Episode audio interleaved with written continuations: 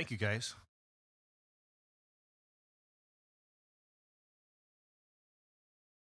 I hope you were. I know you guys. I know you guys appreciate all that goes on um, with those who lead us in songs of praise and so forth. It's always good to remind them how much you appreciate them. It's never it never gets old to show appreciation, to show gratitude. So I'd encourage you to send a text, write a note, or just tell in person, thank you for all you do. And if you're having a hard time seeing the evidence of God's goodness in your life tonight, I'd encourage you to ask Him to reveal that goodness. He is so faithful. He will answer it. that was that was the other day. I I lost. What did I lose the other day? No, I, I, I not that one. I lost something else. It was my keys, huh? No. What what did I find in my gym bag? Anyhow, it was something. My keys was it was my keys. I didn't listen to Victoria. I ignored her. It was funny. I got it. But you know, so I was, I was, I was like, Lord, for two days, I'm like, Lord, Lord, where are my keys? I cannot find them. I've searched my house. I've, my wallet. That's what I lost. I couldn't find my wallet. That's what it was. The plethora of things. And uh, yeah, so I'm, I'm sitting, two days, I can't find my wallet. I'm looking, looking, looking, going back up to in my office, my house, looking, looking, looking. Lord, please, please. I'm in bed. It's like in the morning. I'm in bed. I'm like, Lord, please show me where are my keys at? I don't know where they're at. And I've been asking the Lord that, by the way. And all of a sudden, I'm telling you, there's a flash of my gym bag. It was like in my head, it's like, it's in my gym bag, isn't it, Lord? I know where it's at now, Lord. Uh, sure enough, go in there and there's my there's my gym bag. I mean, there's my wallet. So, Lord is very faithful, even with finding a wallet. And He sure does want to show you how good He's been to you, so your faith and your gratitude can grow. That's what we're going to focus on this month in November. We're going to focus on gratitude, growing in gratitude. I want to call it gig, G I G, gig. You know, not gigging frogs, but just gig, growing in gratitude.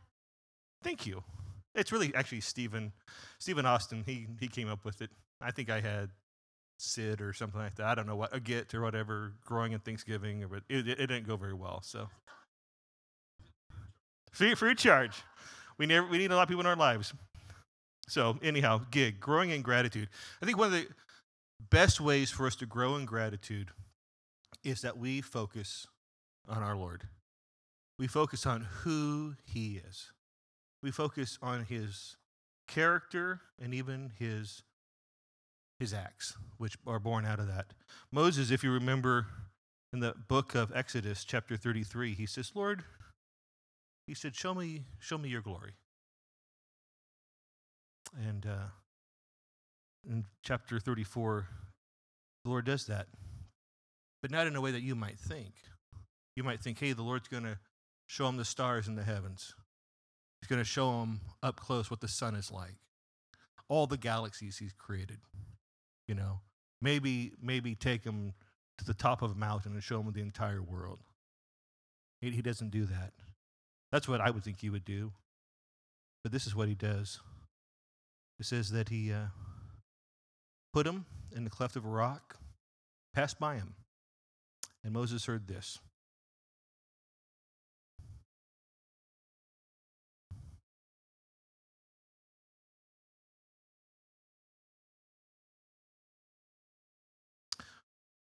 Self testimony. The Lord, the Lord, a God merciful and gracious, slow to anger, and abounding in steadfast love and faithfulness, keeping steadfast love for thousands, forgiving iniquity and transgression and sin, but who by no means will clear the guilty. Yeah, it's his character. He's kind, he's gentle, he's just.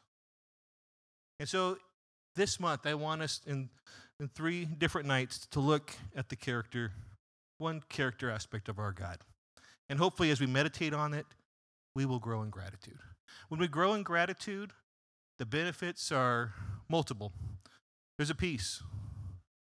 You can walk through difficult times, and when your heart is full, of thanksgiving and appreciation, you can walk through the fire, fires of life, and still sing, still be, still be thankful instead of being depressed. You think of in Acts chapter 16, maybe 17, the Apostle Paul and Silas are beaten. It's midnight, they're in prison, and what do they do? They sing songs to their God. If I'm beaten, I'm probably not going to sing songs. I'm going to groan a lot and probably just kind of whimper in the corner. But that's not what Paul and Silas did. They had hearts of gratitude. So, growing in gratitude is very beneficial. It keeps you in peace with God, with other people. It really helps you to appreciate, see life as God sees it. You can see other people as God sees them. If you have your Bibles open, if you have your Bibles, we're going to open up to Psalm chapter 13.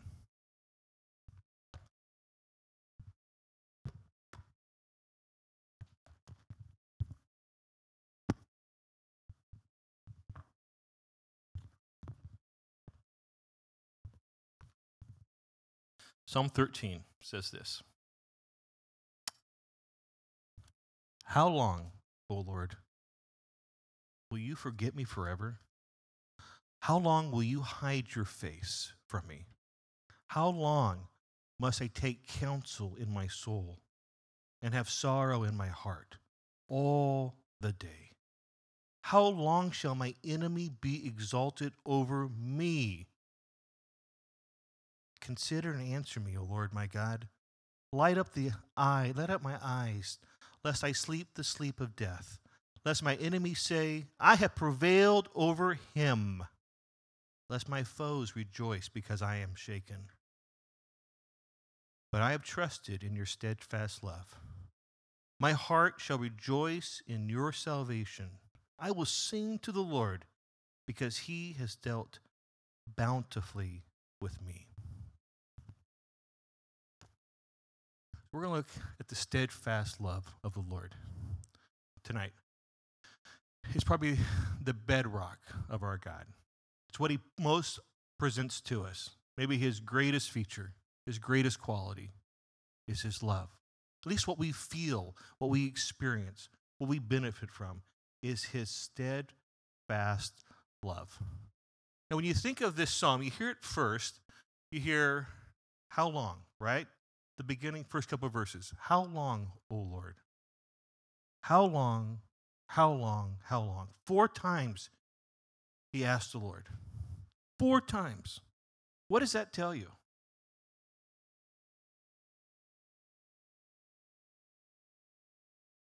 What does that tell you? Does that speak to you of how difficult the situation was?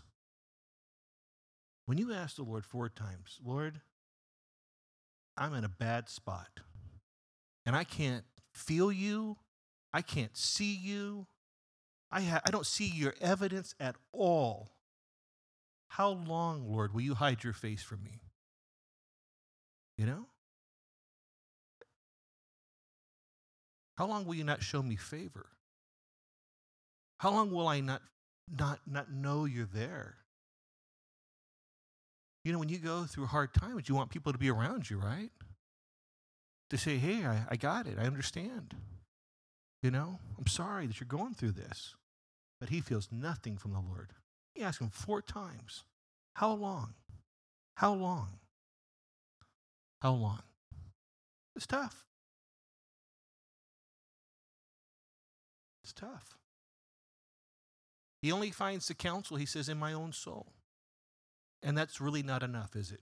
When you go through a hard time, you need something external. You, other people, but really ultimately, we want the Lord, don't we? We really want the Lord when we're going through tough times. And if you've not gone through a tough time right now yet in your life, I know some of you probably haven't. I really didn't at your age, but but you will.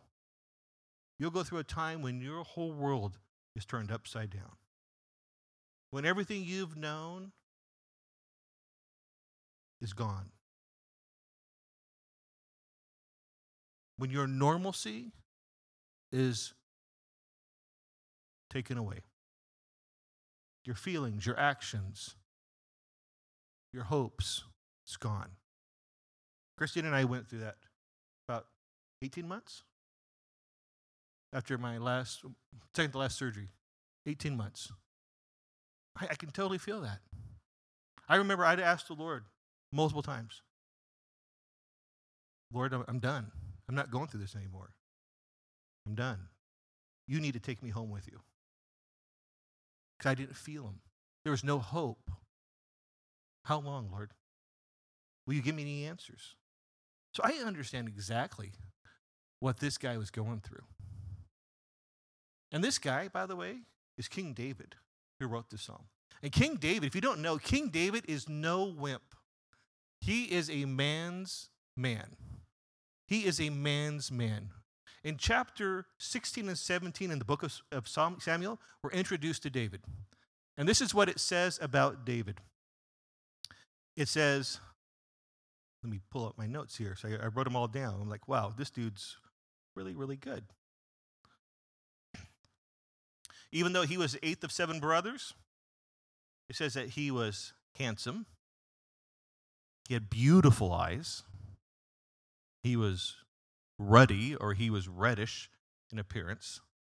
Maybe he had red hair, maybe his skin was reddish. It says that he was empowered by the Spirit. He was a skilled musician. He was a man of courage, a man of strength, a man of valor. He was a man of war. He wasn't just a dum dum, he was a man who was prudent in speech. He knew what to say, when to say it. What did others say about him? It said he was a man of God, that the Lord was with him. They saw this about him. He was a man who served in the highest departments of the kingdom. He served the king, King Saul. And he did such a good job, he married the king's daughter. I mean, that's pretty good. That's pretty good. When I told somebody that, when I told somebody that about about um, about David, they said, "Oh, he's yummy." I thought that was funny. He's I don't I don't think he's yummy, but he's a he's a dude I'd hang out with though. He's all those things. And so he was really going through a bad time. And if a man like that can struggle, we all struggle sometime. We all struggle. We know that some, if you don't know, some of David's struggles, they were some he caused and some that was caused by others. He was caused by others was caused by his father-in-law. His father-in-law was jealous. And if you read in the book of Samuel, you'll find that at least nine times his father-in-law hunted him down in order to kill him. Nine times, at least nine times. That's what's recorded. It could have been more. And it was close. There were times when he, it was really close. It was, it was, he was on the heels of death. And then um, his son, one of his sons, later on in life, tries to take the kingdom from him. One of his sons came in to the capital city, ran David out of town, and almost killed him. Almost had him killed, but the Lord intervened and gave his son some bad advice. David caused problems himself. He was unfaithful to one of his best friend's wives. That caused problems as well. We don't know what it was that was such such a what situation he was in when he wrote this psalm, but he was in a, he was in a situation and he knew situations. He knew situations and he knew he knew who to call out to. He didn't hold it in himself. He said, "Even though I don't feel you, I'm still going to talk to you. I'm still going to talk to you." Because he says this. He says he says, Consider and answer me, O Lord, my God. Light up my eyes, lest I sleep the sleep of death, lest my enemy say, I have prevailed over him, lest my foes rejoice because I am shaken. He doesn't just give up on the Lord, he calls out to him. Sometimes that's our problem, huh? We just kind of stop talking to the Lord and we just pull up our boots and we go ahead. Because, you know, that's what we do. You know? We just march on. We got the power within us. But even though David didn't feel it, he still called out to the Lord. He still asked for help. He still knew something. He still remembered some things. He still knew the steadfast love of the Lord. He knew that the Lord's love had not abandoned him. The Lord had not abandoned him. There were a couple promises made to David early on in his life. In 1 Samuel chapter 16, um, 17, excuse me, um, the Lord promises him the kingdom. He promises that David will one day be king in Israel. And so, whether David was going through a time when his father in law was chasing him through the deserts, hot on his heels, just around the corner, David could recall that time with the prophet Samuel in chapter 17 and say, Ah, oh, the Lord, I'm close to death. This isn't looking good. But he promised me something. He promised me that I would be the king. So he held on to that. That was an anchor. He knew that the Lord would not fail his word. So he calls out to his God, remembering his steadfast love. Second promise in second in 2 Samuel chapter 7. David's about ready to build the temple, which he never built. But he's about ready to build a temple. And the Lord says, No, no, no, no, no, no. Hold on. I'm going to take care of you. And he says, he says, Listen, David, I'm going to build you up, your, your house. I'm going, to put a, I'm going to put a son on the throne, and he's going to reign forever. And so, so David could see, even if it was during the later times of his life, he said, you know what? He's going to, he's going to build up my house. It's not going to come to ruin. So he could hope in that promise. He could hope that he was not going to come to destruction. That's why he could call it to his God. Because he had seen the Lord's faithfulness to and from. Going back to the going back to the um, second, uh, First Samuel chapter 17. This is where David's um, David is going to face Goliath, and you know they're the king agrees. Yeah, go go face the giant, go face the warrior, and they're trying to put armor on him, right? Give him a sword, give him the weapons of war, you know, get him geared out. And but he's too small. It's too big for him. And he goes, he goes, guys, I, I'm summarizing right now. He goes, guys, I remember when I took care of the sheep back home. When the lion attacked, when the bear attacked, he said, and it would grab one of the sheep. He said, I would hit it. And if it didn't let go, I would grab it and I would slay it because my God was with me. He recalled how faithful the Lord had been even in those days. So he could recall back years later, going, you know what? Even though there is a person out to get me right now, and I'm on the edge of destruction, what the Lord told me is going to come about. I'm going to be a king. My family is going to be built up. And one day I'm going to have a son who's going to sit on the throne. He's going to build the temple. And he's going to reign forever. That's important. To remember how faithful God is. The word for steadfast love is, is hesed. Hesed. And it means loyal. Loyalty. The Lord is loyal. That's what his love. His love never fails. It never, it never lets us down. Never. I read a book. I'd recommend the book. It's called uh, Wurmbrand, Tortured for Christ, a complete story. Um, Richard Wurmbrand was a pastor in Romania before um, World War II. And he was, uh, he, he suffered under the hands of the Nazis, and then he really suffered under the hands of the communist country, of communism. And he was arrested. He spent almost 14 years in prison, in a communist prison. This isn't a prison in, like in America. If you've ever been to a prison in America, it's, it's not good. I wouldn't suggest going there. But I've been there, not not because I was arrested, but because I was doing work for the prison, and it's pretty it's pretty posh a little bit for a prison. I mean, guys are. I mean, it was it was middle afternoon. It was hot, and I went into a room that was air conditioned. The prisoners were watching TV, some afternoon soap opera or whatever it was, you know, and kicking back. And I'm like, it's not so bad, not so bad. But a communist prison, whole different story. Whole different story. I want to read a section out of this. By the way, his his imprisonment, the first he was in prison twice.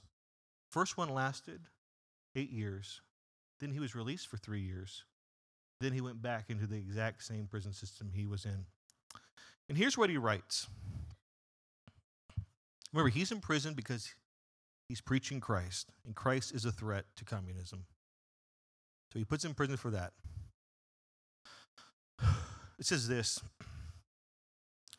The wall in front of Richard reminded him. Let me back up a little bit. Richard was forced to stand on the tips of his toes with his arms touching the ceiling. When the blood abandoned his limbs, he collapsed, only to be beaten back to position. For several hours each day, Richard was forced to adopt obscene, crude, and ridiculous postures. If the goal was to steal his dignity, the guard succeeded as they laughed at each position. As the guards racked his body, creating countless welts, he imagined Jesus standing on the other side of the wall, comforting and suffering with him. If Christ could stretch out his arms on the cross, Richard could raise his own as well. Moses, the leader of the Israelites, who came to mind, came to mind. As long as Moses' hands were raised, the Jews had triumphed in their war against the Amalekites. Often blindfolded, Richard could not construct a mental map of the prison. But one room he knew well was the menage, the training ring, as the prisoners called it. Dreadfully small, the entire cell could be circum, circum, circumnavigated in 12 paces. After four steps, there was a wall, then two more steps and another wall. He was forced to walk in circles around its periphery for hours. Walk, he demanded. He was, he was ordered. Keep going around. Richard obeyed, bruising himself as he bounced off the walls. His, he felt lightheaded and his eyes stung from sweat. After several hours, the room began to blur. Richard closed his eyes and slammed into the walls while trying to retain enough mental clarity to pray for the guards who were harassing him. Faster, they told him. One of the guards cracked a wooden club against Richard's elbow, sending radiating pain up his arms. Get up, get moving. The next day, Richard was instructed to squat on the floor with his arms behind his neck. The guard shoved a metal bar behind his elbows, lifted his body in the air, and lashed his feet, thighs, and spine with a nylon whip. The blacked out goggles on his head prevented Richard from bracing for the impact of the lashes, causing the pain of each strike to double. After only a few beatings, Richard lost consciousness, but the guards brought him back to reality by hurling a bucket of ice cold water in his face. The following week, Richard's cell, uh, the following week, um, his captors came into Richard's cell and held a knife to his throat. The blade penetrated his skin several times and lacerated his chest. Richard awoke to discover his torso covered in blood. When stabbing failed to inflict enough pain, um, a funnel was inserted into Richard's mouth and water poured down his throat until his stomach almost ruptured. Then he ordered the guards to kick Richard until he vomited. One day, Richard was blindfolded, and two wolves rushed into his cell. He was told the beasts were trained to attack prisoners if they moved. And Richard sat motionless, feeling their hot breath only inches, inches from his face. As the months passed, the intensity of the torture increased. Guards pressed red hot irons into Richard's ribs. His skin sizzled under the heat, and within a few seconds he fainted. Then the guards revived him with searing pain of repeated burnings. being branded with irons became an inferno as close to hell as Richard had ever experienced. And he pitied the guards who would spend eternity in similar torment. To make sure Richard didn't die prematurely, a doctor always presided over the torture sessions. At times, death seemed only seconds away. Richard was suffocated until unconscious, and his body was flogged until his lungs lacked the strength to inhale air. Jesus was whipped also, Richard remembered. What a privilege to share in the very sufferings Christ endured. The cries and moans of nearby prisoners rang throughout the night, especially when their limbs were torn from their joints on a rack, a device that stretched the body until a prisoner's bones popped out of the sockets. The mere mention of the rack instilled fear and extracted many confessions. Where are the names of those who passed the secrets on to you? They demanded. Richard wrote down numerous names and addresses, but he never betrayed friends. The names belonged to those who had already died or escaped to the west. Before his arrest, Richard never dreaded mockery or humiliation, but all that changed when the two gods spat and urinated in his mouth while others watched and laughed. Under torture, Richard was forced to confess to being a homosexual, an adulterer, a thief, a spy, a traitor. At night, he retired to his cell, weeping from the emotional trauma of the day and praying for strength to endure the next day's torment. Why don't you give in? It's so futile. You're only flesh, and you'll break in the end. The communists believed that a man would do anything to avoid being put to death. A prisoner, they believed, would confess everything for his freedom. Richard sat alone in solitary confinement, dreading the torture the next day would bring. But he believed that life consisted more than flesh, blood, and bone. His captors could brand, flog, mock, and humiliate him, but not even all the communists in Europe combined could rob him of his soul. His soul was held in hands too powerful to pry apart. That's a man. That's a man who did not forget the steadfast love of the Lord. That made my surgery experience pale, and probably every one of us too. But the love of God is so powerful so powerful that it will not let you go. It will not let me go. Whatever trials we go through, emotionally, physically, whether it's external or internal, the love of God is loyal to you and to me. And when we remember that, when we remember the depth of his love, oh, it brings gratitude. What are some ways that He's loved us? What are some ways? Here's what I wrote down.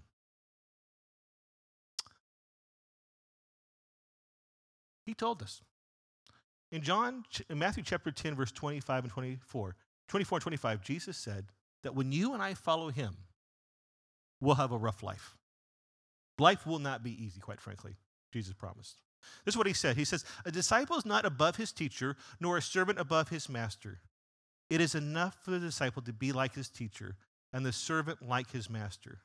If they have called the master of the house, which is him, which is Jesus, Beelzebub, how much more will they malign you? If the world hates you, know that it has hated me before it hated you.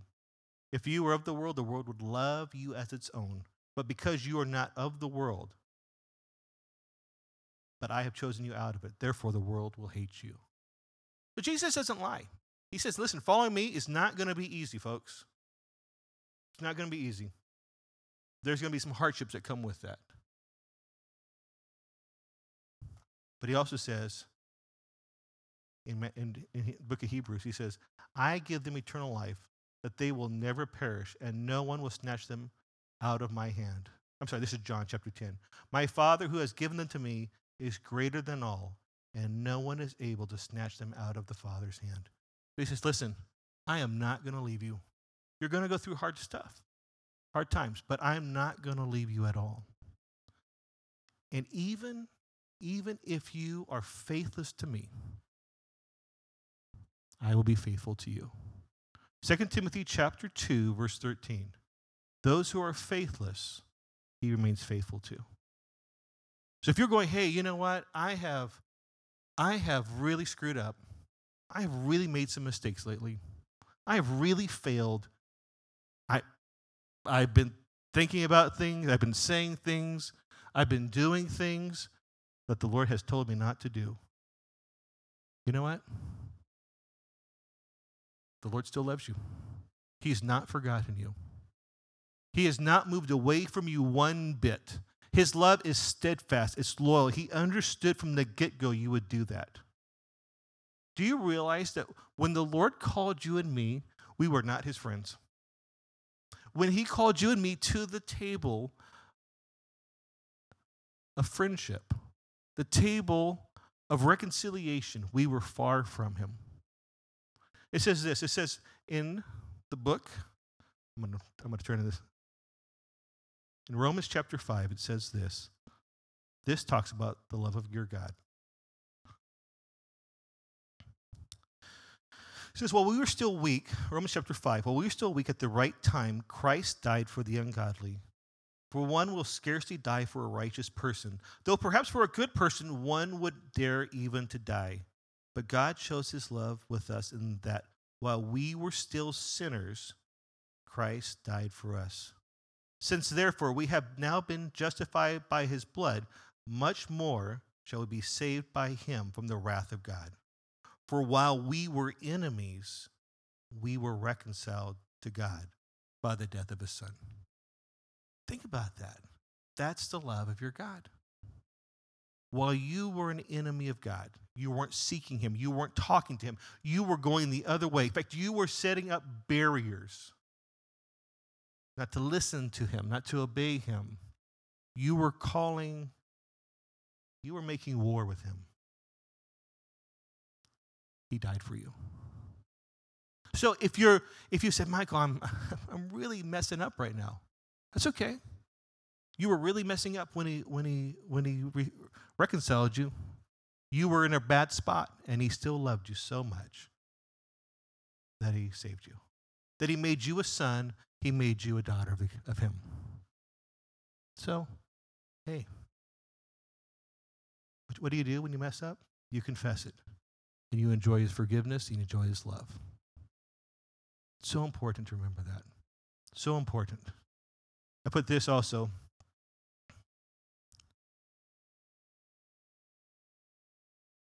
He's promised you a future. Says, Let not your hearts be troubled. Believe in God. Believe also in me. In my Father's house are many rooms. If it were not so, I would have told you that I go to prepare a place for you. If it were not so, would I have told you that I go prepare a place for you? And if I go and prepare a place for you, I will come again and take you to myself, that where I am, you may be also. So if God is so faithful to you here and now, if he's never let you down, if he's not lied to you, you know, if, if he, he, he didn't tell us it'd be an easy life, he told us he'd be with us.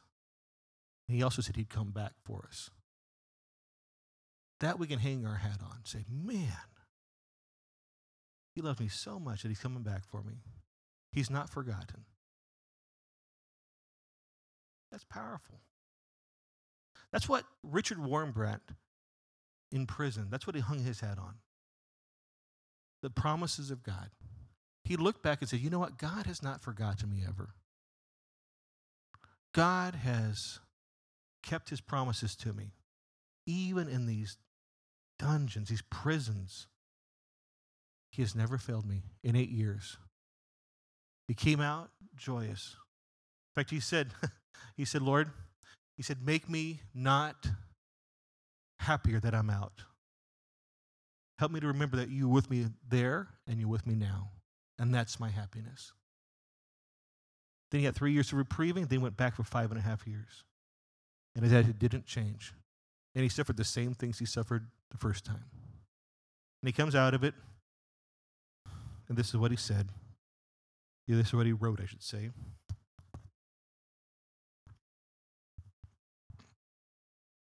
The suffering, the tough times, he didn't look, he didn't look back with regret, with anger to the Lord. He was grateful. For Richard, solitary confinement deepened his capacity to enjoy the Savior. That's what the hard times do. Hard times help us to enjoy our God. Help us to see his faithfulness, his loyalty. It helps us to, to see that his love runs deep, not shallow. His love is wide, not narrow. His love goes with us to In-N-Out, goes with us to COS, goes with us to the tough relationships, goes with us through the, tor- the times of internal torture. You know, sometimes some of us have internal tortures, insecurities, and it kills us. And sometimes we think, Lord, are you here? I, don't see you. I've been dealing with this for 20 years. Sometimes the external tortures. Maybe it's a boss. Maybe it's a family member. It's a real tough time, and we feel like we have no reprieve. But his steadfast love has not moved. He's taken you through it, he's not forgotten you, and he rejoices over you. That's how deep his love is. And when we stop and when we think about that, because we live in a busy society, when we stop and think about that, that will help our gratitude to grow. And peace, like we've never experienced, will come into our lives when we remember how great our God loves us and how he never, never abandons us. So, as we have time to sing a few songs of praise and time to ponder, ask the Lord to help you to grow in gratitude. Ask the Lord to help you to see just how great his love is, to cause you to remember to think back about the times when He has never abandoned you, even when it seemed like He wasn't there. Psalm 13, verse 3. Light up my eyes. That's what David says. Four times. How long? Then he says, Lord, light up my eyes. In other words, do something so that I have hope do something. Do something. He says, lest, he says this, lest three times, lest my enemy says, I have prevailed over him, lest I sleep the sleep of death, and lest my foes rejoice. In other words, if you don't do something, Lord, I ain't making it out of this. You're my only hope. So when you and I are going through difficult times, call out to him. He is our only hope. We do have an enemy. Ephesians chapter 6 said, Our enemy is not flesh and blood, it's not the people around you, even those who are being harsh and cruel to you. Is we have an enemy, and it's the devil. The devil and his dominions. They're our enemy. What they want to do is steal your joy, steal your gratitude, steal your hope. They want to lie to you and say, you know what, God doesn't care about you at all. That's his plan to steal the joy of your salvation.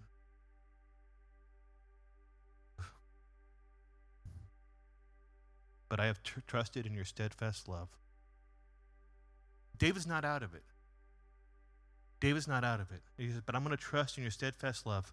And he says, my heart shall rejoice, and I will sing to you because you have dealt bountifully with me. So his troubles aren't over, but his heart is beginning to sing because he knows who his God is. I'd encourage you this week recall three things. Recall the faithfulness of God in your life. And if you cannot remember the faithfulness of God in your life, ask Him to reveal it. Second, Recall his bountiful actions. You see what David said? You have been bountiful to me. He could recall, recall the time that he was saved when he was um, taking care of the sheep. Recall the time that he was saved from his father in law. Recall the time that he was saved from his son. And said, Each time you've been bountiful to me. Even when I have sinned, you have been kind to me. So recall his bountiful action to you. And third, recall his goodness. Recall his goodness. You can't remember his goodness, just look at the cross. Just look at the cross. A torturous device designed to kill. He says this in John 10. He says, No one, he goes, No one takes my life. I lay it down on my own. So while you and I were still sinners, Christ willingly died for us. Look at the cross. If you can't remember his goodness, look at the cross and tell the enemy, go away. Because my God is good, my God is faithful, my God is Hesed. He's loyal to me. Don't forget that. Hopefully that'll encourage you. Hopefully that'll increase your gratitude. I'm hoping it'll increase my gratitude as well.